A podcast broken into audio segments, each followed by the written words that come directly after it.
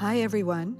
You are listening to a Heart Space podcast with Dr. Jean Malloy and Val Spees. These podcast discussions are recorded with the intent to support those of you who are dealing with grief in your lives. We know that there are lots of issues to work through when you've lost a loved one, and that is why we're here to help you through this healing process. Welcome to today's conversation, and we are going to be speaking about roles in families, and I'm Jean Malloy, and I'm here with Val Spees, and we are going to be looking at the changes that happen when that person isn't there, and that sometimes it's a surprise that you kind of bump into a new way to miss that person because you didn't even realize what they were contributing until they're gone. Oh, that is so true. I have run into situations where I'm just, rambling along and planning things as I had done before, not taking into consideration the role that my partner played in our family events and just in tasks that we do. I recently had a significant birthday, my mother's 95th birthday, and was planning a gathering, a happy hour for her assisted living facility, and committed all on my own to make hors d'oeuvres and bring champagne to have a little event right before their dinner at the facility. And this is something that my partner would have, well, we were always cooking together, and he would have been helping me with the hors d'oeuvres and thinking out the plan and everything. And without him, I just did not calculate everything the right way. I was calculating just as I would if he was helping. I got behind on time. I used these papers to put the hors d'oeuvres on and put them on these slippery platters. And when I went to put them in the bags, because I was running late and it took too much time, they all slid off the trays. I put all the champagne bottles into a big ice chest and filled it with ice, and then realized, oh my gosh, I cannot pick this ice chest up.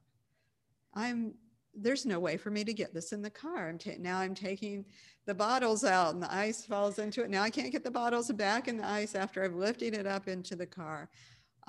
Moved into a complete, rather disaster mode, and just didn't calculate what a significant role he played. Yeah. Excuse me. And it sounds like too, then in the emotions that go into organizing that are taking you away from my mom's 95. Right. I want to have her recognized and celebrated, and I want champagne, and you're getting further away from the big idea of what you want to offer your mom because it's not happening. And you show up, you're a wreck. You're like, here's your champagne. Oh my God, the hors d'oeuvres are sliding everywhere. Right. Luckily, I quickly called my son and said, I need your help right now. And he was waiting at the door for me. And he took all the champagne in. Wonderful that you called the cavalry in, because that is absolutely the thing to do, to ask for what you need and get that help. Right. But it just makes you realize a lot of times, maybe you didn't give enough credit to the role that your loved one played. I guess we're aware of, like you said, our half of the dance, right? We're aware of what our steps are, and we aren't always aware of what so it almost seems like in a situation like this, where you're more the idea person, the dreamer, you have the vision of what you want for your mom and what you want to include. And then your partner was more of the brass tacks. Okay, well, how do we operationalize this? How do we get it from A to B? The tactical planning of this. The missing piece. Oh my gosh. Right. And then you just turn into this pool of pity. I mean, if you could have seen me driving there in a panic and thinking I can't do this alone, Yeah.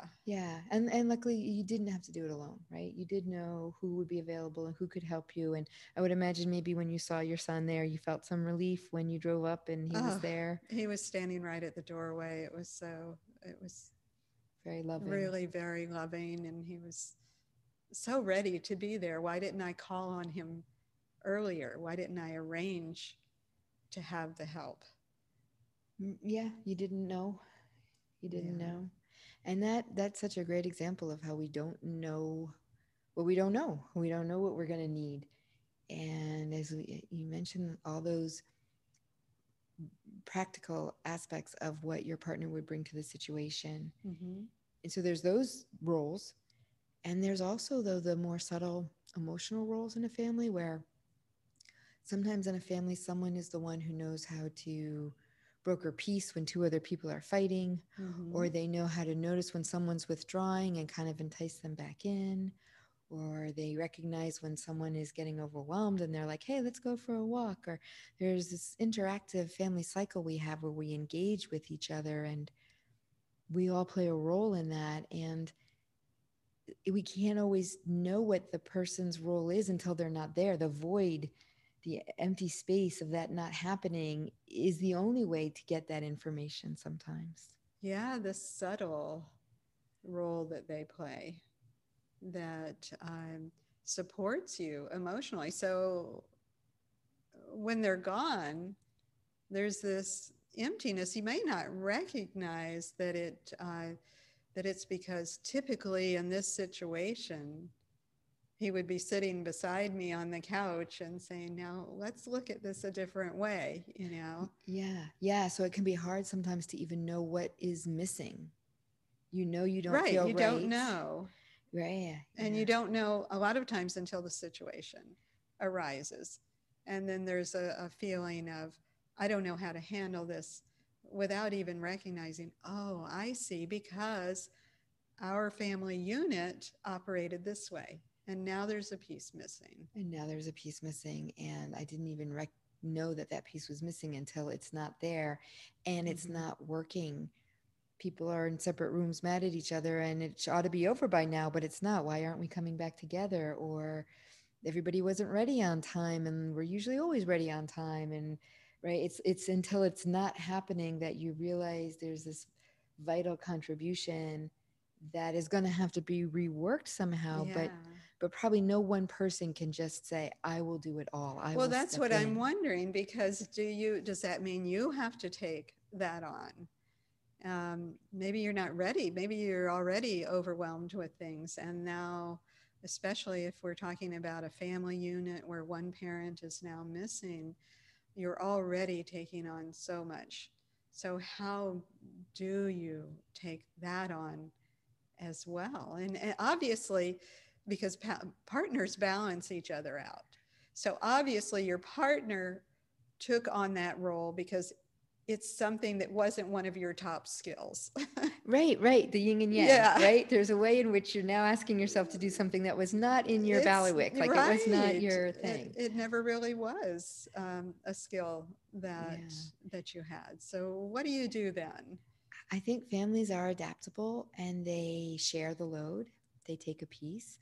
Sometimes one person will for a while kind of almost lay claim to territory. I will be this, in honor of this person, I will fulfill this role. And they can for a while, but especially if it's not really congruent with them, they maybe need to share it with other people and take just the piece that is most congruent with them and find a new way to do it. And then there's also just the accepting that it will be different. If that person's gone, maybe a disruption in the family is going to last a little longer before everybody comes back. And you can't completely just replace that person. It will be different. Right. And you just have to find resolutions that are within the scope of your ability or the ability of the other members of the family. Yeah. To new ways to resolve. Right. And that this ongoing process of adapting, you will, as we've said before, be a different person because you will develop some of these skills, or you'll develop a different skill, but that meets that need. That's interesting. That's really, so in this case, we're looking at something that could be growth. Yeah. It's not the initial response is to think this is a negative. This is a void. It's a negative and I don't like it. And I can't handle it. But you could look at it as a growth, as a way to develop new skills, as a way to maybe add to your relationship with the other family members. To include them in things you wouldn't have included them in, to request their participation in things, and also to check in with other people, like we've said, in terms of if you have this idea of how it's supposed to go, and you were to check in with other family members, if we use that example, if you were to say to your son, hey, I really want your grandmother to have a great 95th birthday. I want hors d'oeuvres. I want champagne. And he said, great. I'm going to order them from Wright's Gourmet and they'll be fantastic. Which is exactly what he said later. He said, because we had a separate celebration with him, but he said, Mom, why did you plan to do it this way? We could have ordered prepared food. I could have picked it up. Not a problem. Right, right. And but that change of letting a new person in and having their way of solving it, because that ordering it wouldn't be your partner's solution. No. Right? Right. But that doesn't mean it's the only solution. And if you bring a new person in, it's going to be different. So some of it is accepting that it will be different. And allowing the group to reform around, okay, well, what skills do we have or can we grow? So important, because I feel like you do get locked in this, this level of trying to keep things the same and being sure that it can't work out unless we have this particular piece of the situation. Right. Being a little bit rigid and wanting to keep things the same as a way to reduce the amount of change you have to accept, or right. It is a little resistance that is part of not wanting to step into the acceptance of how much change is going to happen. Which is understandable. Absolutely. You've been through a lot, right? When you're going through this grief process, and it's understandable that you don't have the bandwidth. This is my favorite term right now, is bandwidth, is that you don't have the bandwidth for certain things. And you really start to recognize that other people don't have the bandwidth either. Yeah, that the family is everybody's hurting. Everybody's hurting, and that's something that you forget, that even friends and people that are not in the immediate family, they're hurting too.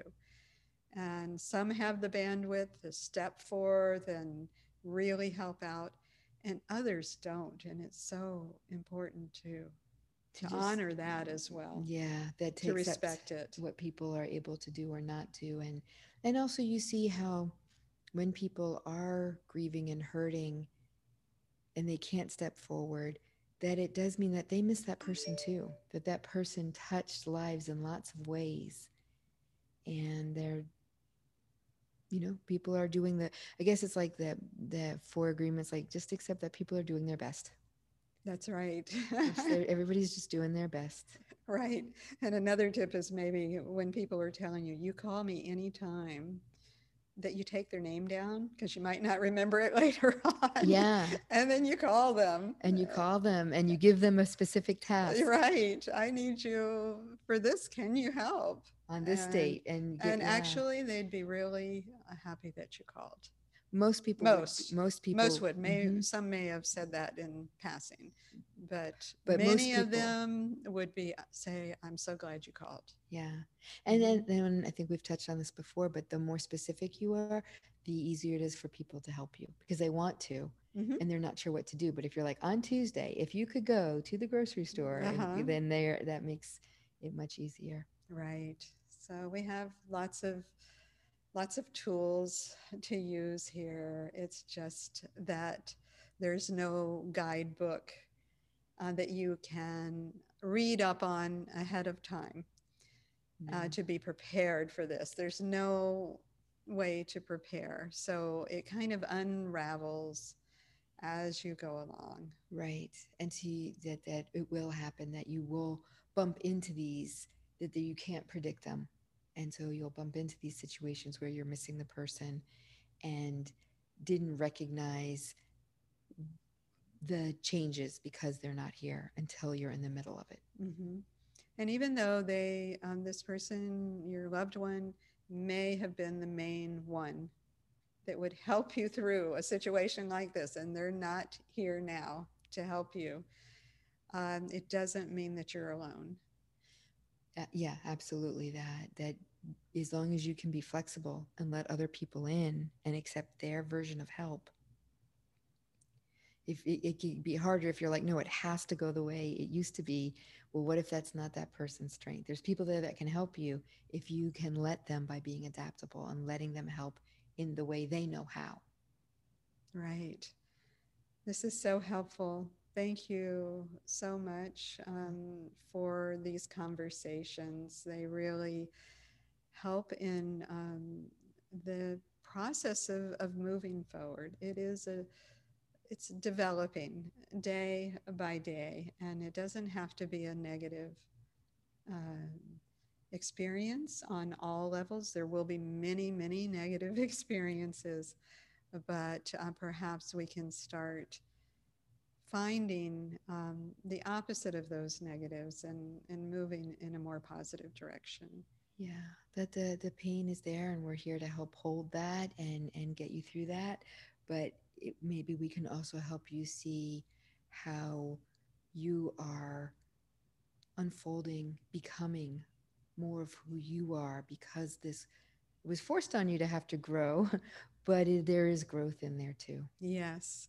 These conversations are so helpful, Dr. Malloy. I really appreciate them, and I hope that they're really helpful for those who are listening as well. Yes, I really do too. And if you're listening and there's something that you think it would be helpful to hear us converse about, to share what is going on in your mind, reach out to us. You can always comment on our YouTube channel, or see our emails are on there. You can email us, and we'd be happy to try to incorporate things that might be on your mind as well. Right. And watch for our workshops, because we will be doing workshops online and in person as well. Right. Okay. Thank you. Thank you.